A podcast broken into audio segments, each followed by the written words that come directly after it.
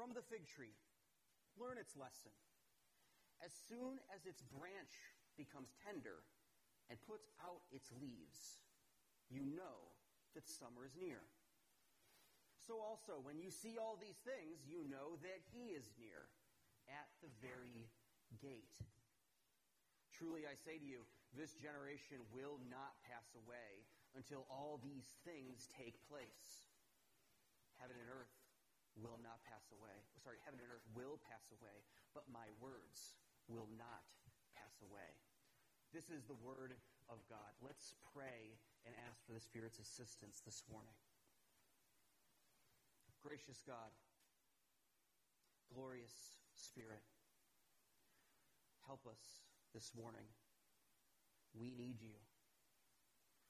Lord, we come in as natural people needing a supernatural work.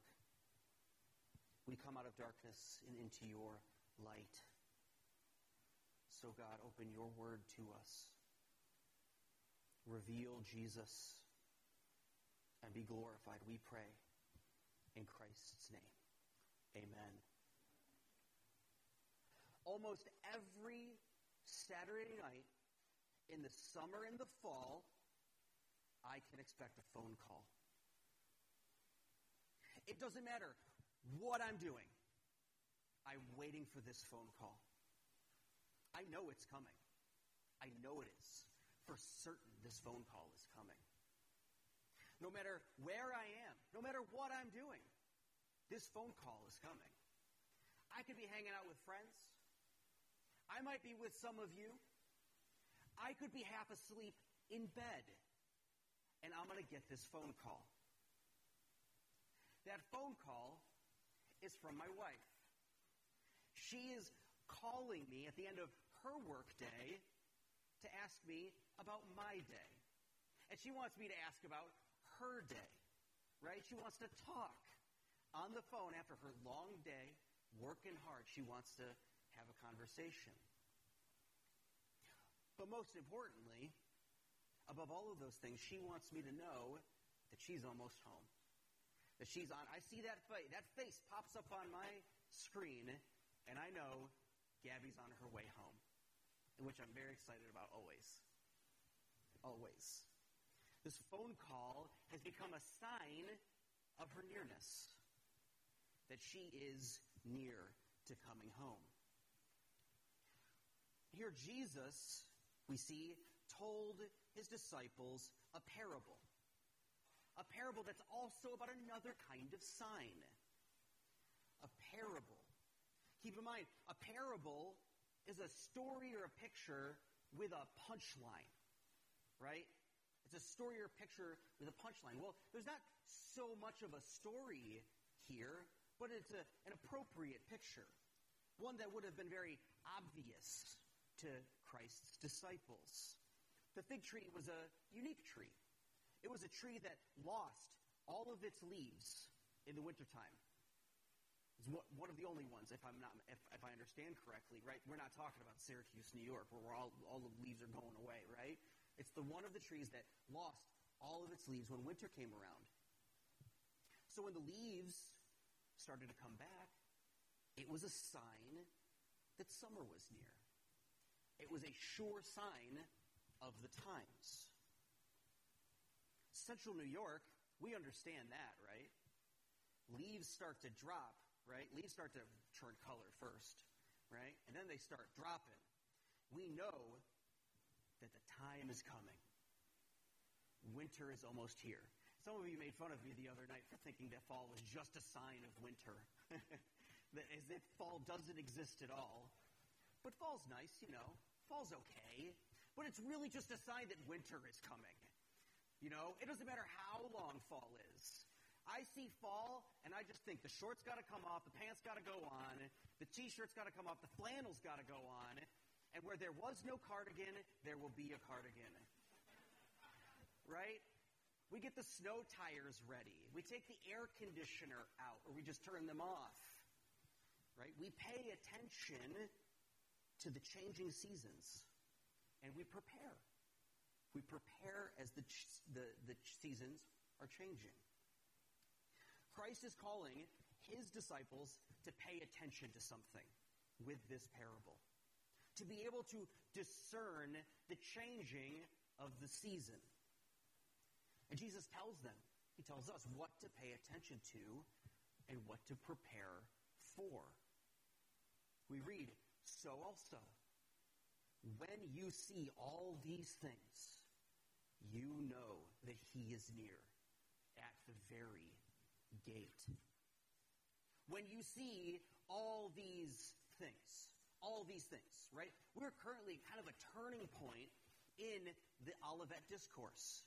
Jesus is pointing with this phrase, all of these things, back up to the things that he has just taught them, just taught them uh, to be prepared for. Jesus has been prophetically disclosing the signs and events that mark the imminent destruction of the temple, signs for them, and of the end of the age leading up to his second coming, signs for us. So, what are all these things?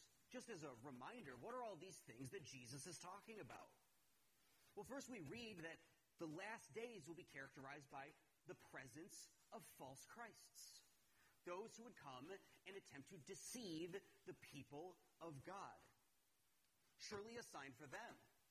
In the first century, for instance, there was one man, Dositheos, the Samaritan, tried to deceive the Samaritan people, people who related to the Jews, tried to deceive them by claiming that he was the one prophesied by Moses and empowered by God. Well, he died.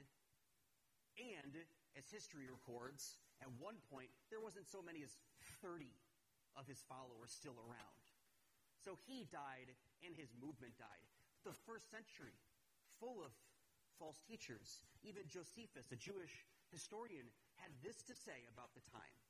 He said, The land was overrun with magicians, seducers, and impostors who drew the people after them in multitudes into solitudes and deserts to see signs and miracles which they promised to show by the power of God.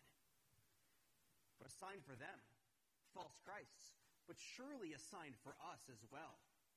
Surely there have been false Christs, even in recent days, in the last century. I couldn't help but think of Sun Myung Moon, who started the Unification Church, claimed to be the Christ. He made an interesting distinction. He said he was the Christ, but he wasn't Jesus. A little weird. But he started this church. Well, he died. His church still exists. False Christs. Not only that, but wars and rumors of wars, a sign for them. The first century was devastated by wars. And it was a war that led up to the destruction of the temple itself. The siege on Jerusalem was exceedingly brutal. A sign for them, but surely a sign for us. Wars, we know about wars. I mean, just the U.S. isn't even that old. How many wars have been waged since the inception of our own country? Also, famines and earthquakes, a sign for them. There were reports in the first century in the siege of Jerusalem that people were given way to cannibalism because there was no food and that there were also many earthquakes reported in the region at the time. Yes, certainly a sign for them, but also a sign for us. In the last uh, decade, there were major famines reported in certain parts of Africa and North Korea. And not only that, we think of earthquakes, right? Lots of earthquakes have happened, but only in the last 11 years, in 2011, we might think of the earthquake and the tsunami that led to the disaster at Fukushima in Japan. Persecutions. We read in the first century in the book of Acts that the people of God were persecuted beginning in Jerusalem and that it forced them to move out of the city to sort of disperse into the lands. Persecutions. There are persecutions in our day as well. The Coptic Christians in Egypt have been severely persecuted for centuries. For centuries. Even Christians in China experience persecution. And as the U.S., just in this past year, fled from Afghanistan, Christians had to flee. But some of them are still there today. They will be persecuted. They are experiencing persecution. Not only that, and surely because of some of these things, there will be spiritual apathy, a lack of care about spiritual things, about the gospel. Paul, in his letter to Timothy, a pastor in Ephesus in the first century, said that he, he wrote of Hymenaeus and Alexander. And he says of them that they made shipwrecks of their faith because they abandoned the gospel. Even the whole book of Hebrews, in some ways, an attempt, was an attempt to draw Jewish Christians back to Christ who were being tempted to leave the gospel. Today, in the modern world, with all of our modern luxuries, right? We live in a time when spiritual apathy feels so easy. Spiritual apathy is almost convenient in our day and age. Right? These numbers, or the numbers, don't necessarily tell us everything, but we know based on statistics that church participation, church membership in the United States itself is at an all time low. We don't know. That doesn't tell us everything, but it tells us something. People are leaving the faith behind. Who needs religion when we can just soothe all of our needs with a touch of a finger. Not only that, we heard of the abomination of desolation, right? You know, kind of spooky phrase. But for them, surely it was Titus, the Roman general who sieged Jerusalem and came and destroyed the temple, which was a religiously devastating event. But even after him, there are still threats, enemies, abominations who make desolation in the church, in the temple of the Holy Spirit with the people of God. John wrote in his first letter, Children, it is the last hour. And as you have heard, the Antichrist is coming. And so now many Antichrists, plural, have come. Therefore, we know it is the last hour. He's writing this in the first century. They went out from us, but they were not of us. For if they had been of us, they would have continued with us. But they went out that it might become plain that they all are not of us. There is still an abomination who would make desolation in the people of God, in the temple of the Holy Spirit. It is the spirit of Antichrist. What does that mean? Who is Antichrist. What is the spirit of Antichrist? Well, John does go on to say, he says, Who is the liar but he who denies that Jesus is the Christ? This is the Antichrist, he who denies the Father and the Son. We know that that happens. That happens in the church, and it rocks congregations. But in all of this bad, right? I just gave you a whole lot of bad news. But in all of this bad, we know that the signs of the season, the signs of the times, are also accompanied by glorious and great things. And one of them, Jesus tells us, is the proclamation of the gospel. That the gospel is the sign of the time. With all this, the people of God went out proclaiming the gospel as they went from Jerusalem to Judea and Samaria until the end of the world, as Acts the book of Acts ends in Rome, which was considered the end of the world at that time. A sign for them, surely, but a sign for us. Because the gospel didn't stop there, it's made its way to us. To a bunch of people sitting here in North Syracuse, right? And even to us, it goes out with us, to our friends, to our neighbors. The proclamation of the gospel is a sign of the times. But not only that, not only that, but that Jesus rules as king over his church and that we rule with him is a sign of the time. That after Jesus ascended to his Father in heaven, that he received a glory, a power, and a domain, and a people. A people who would reign with him from his first coming to his second coming.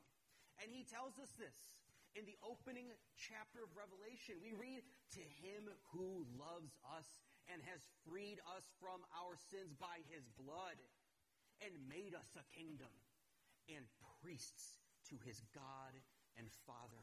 To him be glory and domain forever and ever. Amen. Glory and domain only at some later point?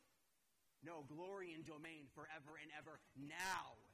Christ is king now, and we rule with him now. Yes, a sign of the times.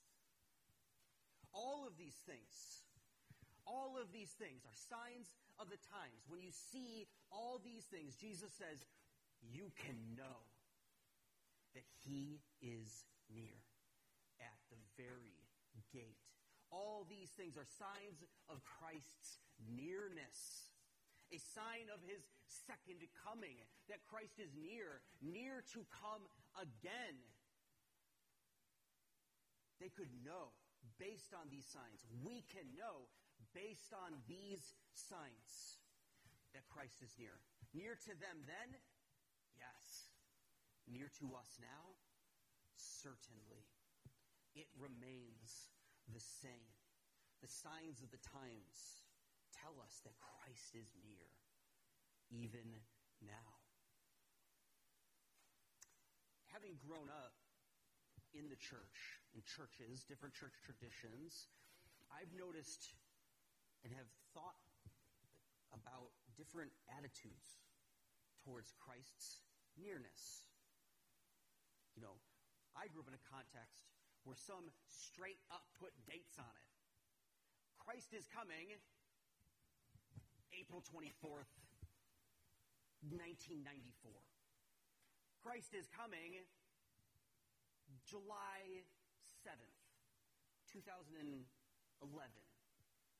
Right? Christ is so near that we could just straight up say when he's going to come. They apparently haven't read the passage after this one. Christ is so near, right? He's so near that we don't have to worry about anything. We don't have to worry about 401ks. We don't have to worry about saving anything. We don't really have to worry about the world that our children and our grandchildren are going to have to live in. We don't have to worry about the environment. Like, we don't have to worry about any of these things. Christ is so near. So let's all go up on that hill because Christ's coming.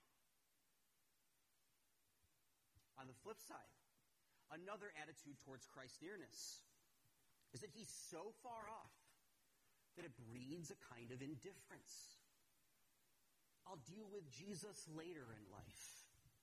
All these things, these things you say are happening now, these, these bad things, they're not happening. This is suburban America. I'm kicking it back. I'm drinking my iced tea by the pool.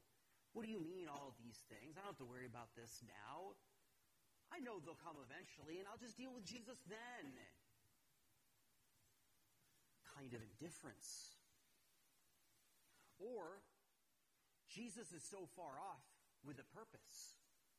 So that as Christians, we can end all of these things.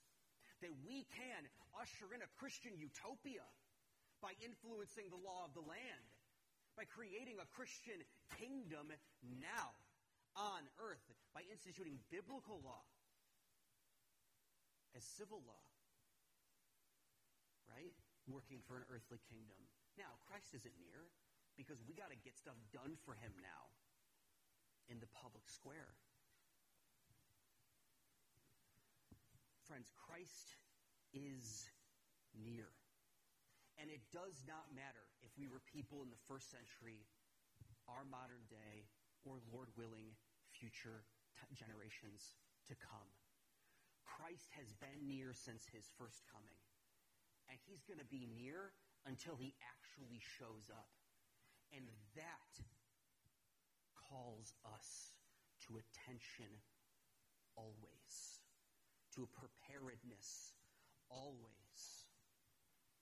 All of these things, the good and the bad, will be until he actually returns. And Christ gives us the guarantee of that with his words. We go on to read, Truly I say to you, this generation will not pass away until all these things take place.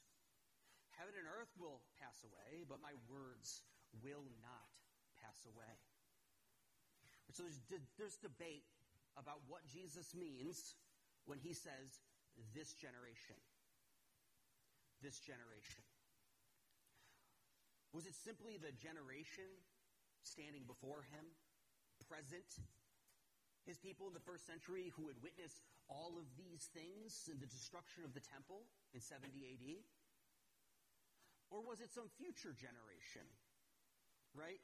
Who will have to go through some real bad stuff, right? Who will really have to suffer before Jesus returns?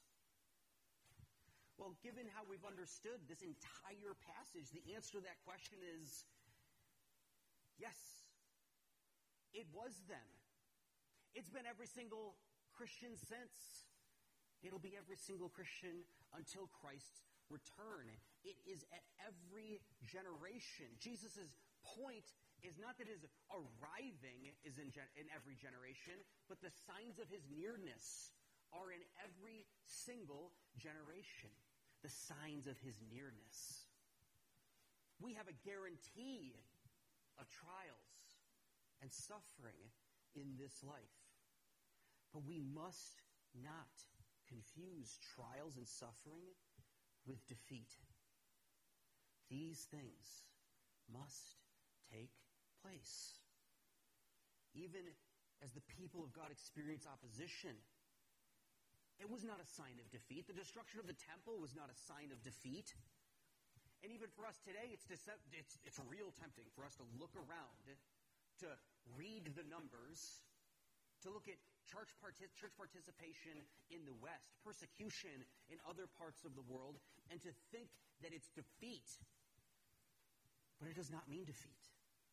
Even as we live in the suburbs in the city of Syracuse and we experience and witness the spiritual coldness of the place in which we live, which is a historic coldness that's been around and considered for a long time. Friends, none of this is new. None of this is new. And it's not even entirely unique. Our times are kind of the same as every other time.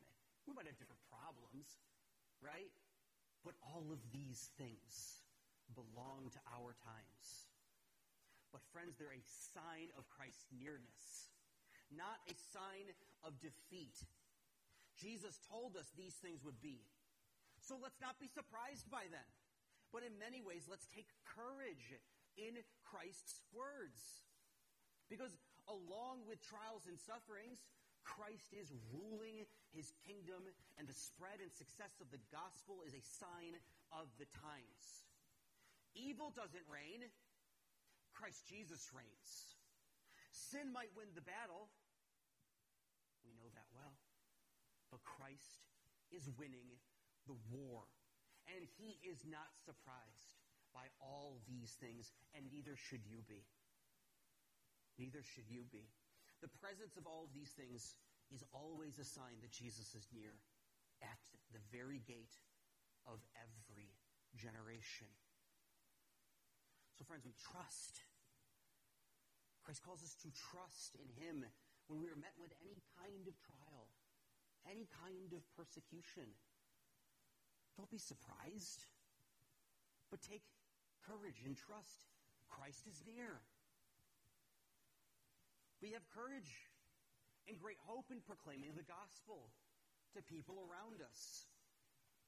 That Christ is near at the very gate. With all of these things, friends, we endure in this life knowing that Christ is near. Yes, we trust. We trust Christ. We're encouraged by him, and we endure since Christ is near. This is what it means to live life and to pay attention to Christ's nearness between his first coming and his second coming, to experience all of these things. Commenting on Christ's words, heaven and earth will pass away, but my words will not pass away. John Calvin states this. He says, For this reason, Christ enjoins his disciples not to allow their attention to be occupied by the world, but to look down from what may be called the lofty watchtower of divine providence on all that he foretold would happen. Yet, from this passage, we draw useful doctrine that our salvation, because it is founded on the promises of Christ, does not fluctuate to the various agitations of the world, but remains unshaken, provided only that our faith rises above heaven and earth and ascends to Christ himself. To be Christian is not to be part of a nice club. To be Christian is not some voting or religious demographic.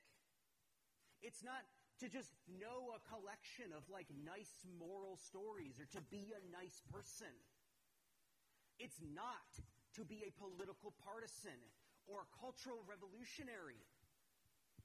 Christians are those with the mind of Christ. The world around us is always changing. Heaven and earth are always fluctuating. Nations rise, they fall. Lord willing, ours might fall someday if we live to see it. There's evil in the world, and it seems to win often.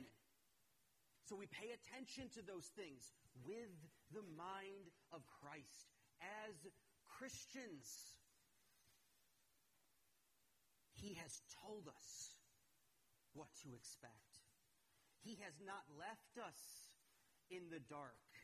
He has given us his salvation and his words of promise, and they provide us a sturdy foundation to walk upon as we experience all of these things in this life, as we live in light of his nearness. Friends, as the world shakes around us, we live as the most peaceable, courageous, enduring people on earth. We expect all these things. Christ told us. He's told us. What can the world do to us that Christ has not already revealed? So we pay attention in this life. Trials come, but Christ underwent trial and death on our behalf. Pay attention. False Christs exist, but the true Christ is at work in our minds and our hearts. Pay attention. Famines, earthquakes, economic recessions come and go, but Christ has promised to meet our every need pay attention. There's sin in our hearts. Satan is always scheming, and the world is always reaching its hand out to you with its promise of the good life, a life in which you can avoid all these things. But Christ rules our hearts. He has defeated Satan and Christ overcomes the world. So we pay attention. We pay attention in these ways because Christ calls us to pay attention and to be prepared to know the signs of the times. Friend, if you're here this morning and you don't know Jesus in a saving way, where are your hopes in these days? we we should all realize that Christians aren't the only ones who know that the world kind of stinks, that it's a hard place to live in, that there's suffering and trials. But, friends, if you don't know Jesus, what is your hope in those trials? Friends, Christ's nearness brings hopes, brings hope to those who hope in him. If you turn to Christ in faith, you can have hope in the trials and the sufferings that you experience in this life, knowing that Christ is going to lead you into his kingdom, into his presence, away from all of these things, into the new life in his presence. If you're here this morning and you do trust in Jesus, Christ is near. And he knows, and we know that when he comes, when he comes, all these things will end. That the sorrows and the trials and the sufferings of this life will give way to the eternal weight of joy. That Christ will bring us to himself. He will wrap us in, up into his arms, and we will receive the love of the Father for the Son in the unity of the Spirit.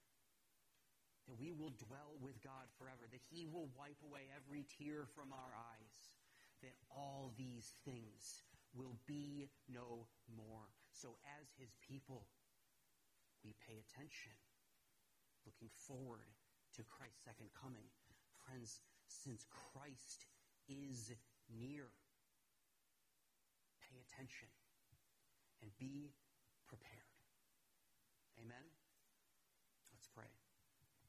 Our gracious and most merciful God, we come to you as those who are battered and beaten and bruised by the world, who are who live under the weight of temptation, both from within and from without. Where we live in a, a, your church that always feels the pressure of hell against it. But God, we know that you're near. We know that you're near to us. So, Lord, give us eyes to see, to recognize the signs of these times, and to wait patiently, courageously, with endurance, hope, and peace knowing that your nearness will finally give way to your coming. Lord, be glorified, we pray, in Christ Jesus' name. Amen. Friends, we do as we do each week have the opportunity to come to the Lord's Supper together. Christ calls us, calls his people to pay attention, to be prepared for his second coming. And we do that by looking to him in faith as we follow his commands. And in the Lord's Supper, it is a place in which we look to Christ in faith and obey his command. And as we come in faith to this table, the Holy Spirit makes Christ's presence real to us, to our senses,